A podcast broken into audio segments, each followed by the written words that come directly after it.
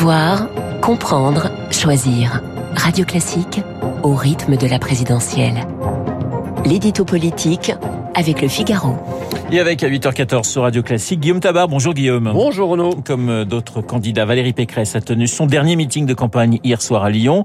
Que peut attendre la candidate LR de ce premier tour? Écoutez, ce qu'elle peut attendre se limite à une formule, limiter la casse. Et limiter la casse, ça veut dire un chiffre en valeur absolue, 10% des voix, et une position en valeur relative arrivée devant Éric Zemmour. Euh, en deçà, la sanction serait vraiment très lourde. Alors en toute hypothèse, on semble loin du rêve de Valérie Pécresse qui se battait pour accéder au second tour, persuadée qu'en arrivant en finale, elle battrait Emmanuel Macron.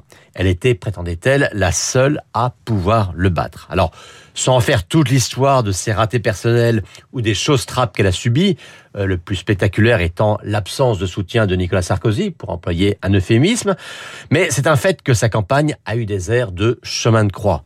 Après une primaire réussie, elle était partie pour coller au score de François Fillon en 2017, 20%. Six mois après, eh bien, elle espère ne pas atteindre le score de François-Xavier Bellamy aux européennes.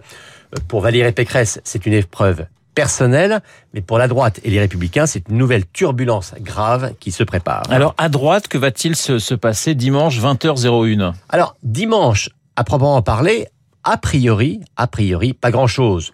Les différentes instances de LR et de la campagne ont prévu de se réunir lundi pour tirer les conclusions de la présidentielle et décider de la conduite à tenir pour le second tour et pour les législatives. Et pour l'instant, la consigne est d'éviter les déclarations individuelles avant ces discussions collectives. Mais ça, c'est la théorie, car on voit mal comment certains ne voudront pas parler des dimanches soirs et comment d'autres ne seront pas sommés de prendre position également des dimanches soirs, euh, d'autant que les macronistes vont exercer une pression immédiate et colossale sur la droite sur le thème si vous n'avez si vous n'appelez pas à voter formellement pour Emmanuel Macron, vous serez des complices de l'extrême droite. Alors que fera que dira Valérie Pécresse?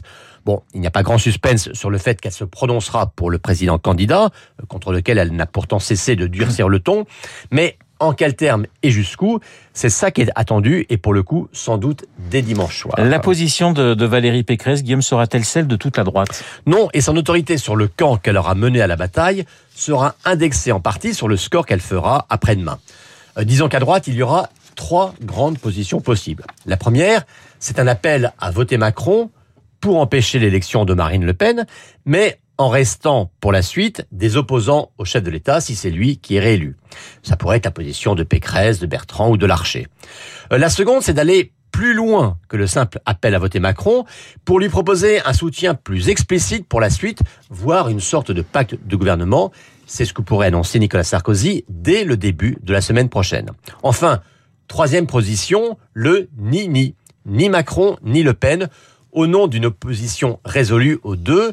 Ça devrait être la position de Vauquier, Ciotti, Ciotti Rotaillot ou Bellamy. Et toute la question est de savoir si la droite pourra préserver un semblant d'unité en dépit de cette diversité de choix, ou si elle va carrément éclater. Et puis n'oublions pas qu'il y a euh, chez les électeurs eux-mêmes euh, une quatrième possibilité, c'est que un quart ou un tiers de ces électeurs de Pécresse vont carrément voter pour Marine Le Pen, ce qui crée un hiatus supplémentaire. Alors Valérie Pécresse voudra-t-elle ou pourra-t-elle faire cette synthèse? C'est l'un des défis. L'édito politique de Guillaume Tabar.